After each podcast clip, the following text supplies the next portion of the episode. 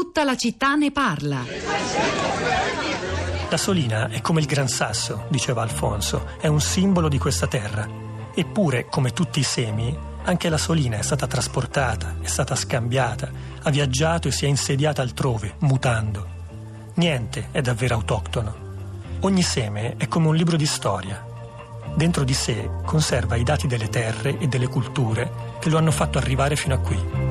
Ogni seme è un sussidiario portatile di storia.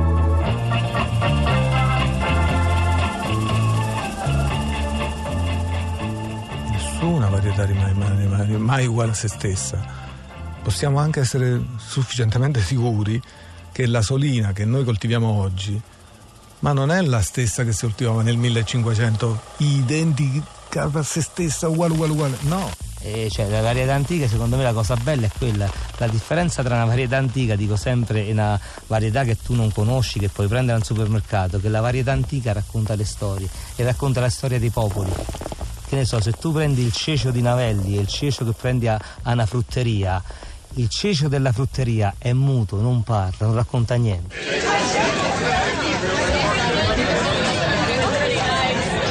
Questo era un estratto da un ciclo di Tre Soldi, il nostro programma di documentari, La banda dei grani antichi di Tiziano Bonini e Ilaria Gadens, che nel 2015, su, su invito di Pollinaria, un'azienda in provincia agricola, in provincia di Pescara, hanno intrapreso un viaggio nelle vite, nelle speranze di un gruppo di coltivatori davvero visionari che praticano un'agricoltura estrema, instabile, e tuttavia hanno deciso di tornare alla terra dei padri e di coltivare un grano antico, la solina appunto che è un po' il simbolo della loro regione, dell'Abruzzo. Allora, Sara Sanzi, non Rosa Polacco, riprendiamo quello che avevamo iniziato poco fa, cioè uno sguardo sui social network, mentre aspettavamo di collegarci con la Germania, con Agnese Franceschini, eh, per commentare questa puntata ecologista e fortemente legata ai temi insomma, della sensibilità ambientale e a quella storia molto interessante che abbiamo scoperto, è il caso di dirlo, dei biodistretti. Sì, scopriamo quali sono state le reazioni dei nostri ascoltatori, i commenti pubblicati sulla pagina Facebook La città di Radio 3. Iniziamo con Serena che scrive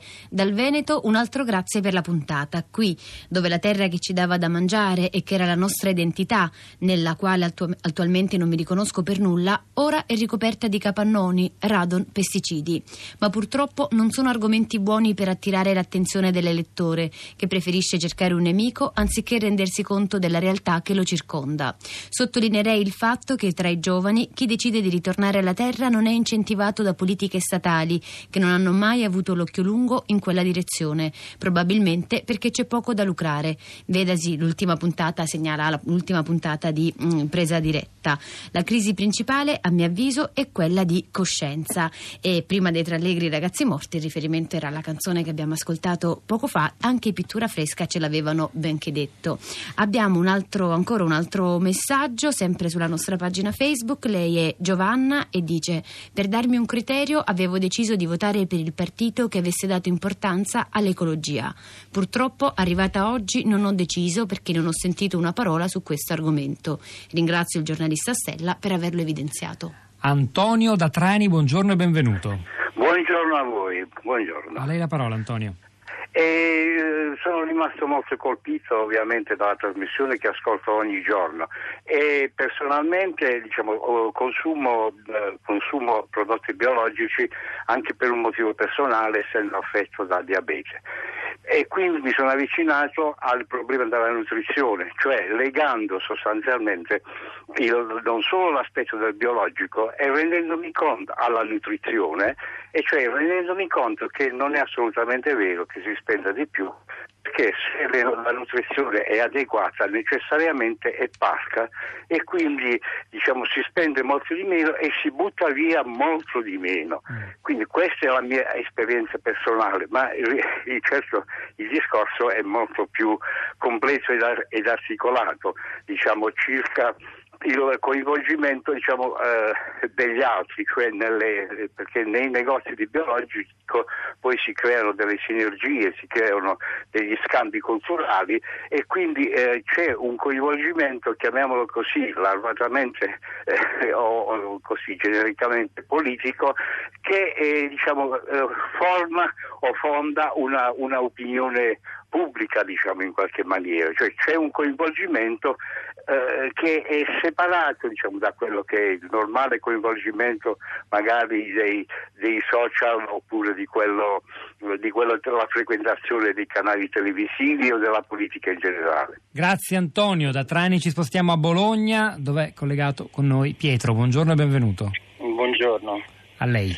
Eh, chiamo per, perché volevo fare presente una, una, una, un'associazione, una realtà molto, molto, importante qui su questo territorio di cui io e altri facciamo parte, che si chiama Campi Aperti, porta avanti un discorso eh, sul territorio, nata in Val Samoggia da alcuni contadini produttori in modo uh, biologico, poi è nata questa idea di cominciare a fare dei piccoli mercati sul territorio di Bologna che sono diventati poi anche dei presidi sociali perché a fronte di tutti questi grandi supermercati che hanno centrato tutta una serie di non solo di, di, di prodotti ma anche di attività sociali, hanno con il loro presidio vendendo cose biologiche di cui loro eh, ogni produttore mette la propria faccia perché quando tu vai a comprare quello da cui stai comprando è anche colui che ha prodotto ciò che sta facendo e che ti spiega il come, il perché, tutto quello che ci sta dietro,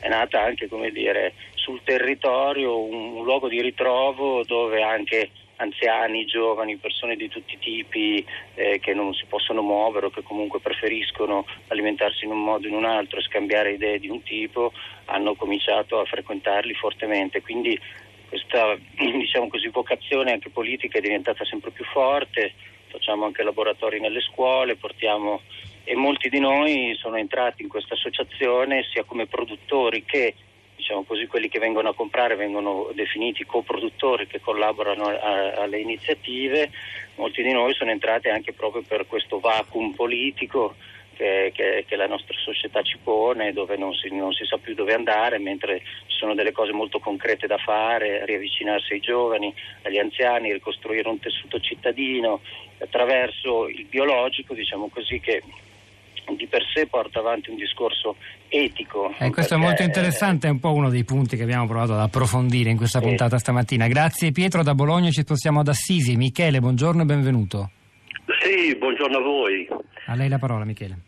Sì, noi, io personalmente vado alla Fierucola dei Semi a Firenze, è una festa, da, da quasi 15 anni ci incontriamo persone, contadini che riproducono semi antichi o anche semi eh, di, di, piante introvabili, ce li scambiamo, è una festa, ci sarà anche eh, Monteggi, una situazione in provincia di Firenze, eh, si fa un pranzo insieme, è un mercato e tutto bello. Eh.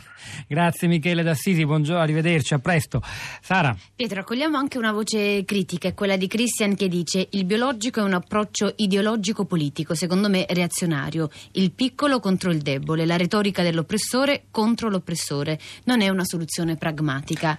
Sì, ma ce n'è di critiche, c'è anche Loris che scrive eh, oggi niente da fare, la sagra della miseria, non manca nulla, la frugalità, la decrescita, Vandana Shiva, il club di Roma è tanto tanto biologico, più costoso, ipersussidiato con il denaro dei contribuenti, tutto molto bello, grazie Loris, lui la pensa così, tanti altri devo dire oggi, la netta maggioranza invece eh, sono interessati al tema e c'è chi ci ricorda che in fondo essere più sobri non significa necessariamente far diminuire il PIL di un paese, ma forse aumentarne la qualità.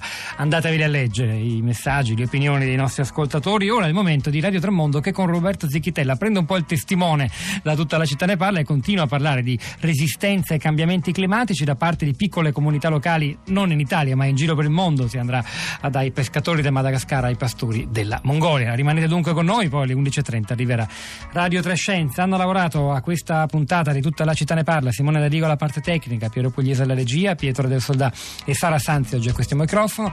Al di là del vetro, Cristiana Castellotti che è la nostra curatrice, Cristina Faloci e Rosa Polacco. Ci sentiamo domattina alle 10.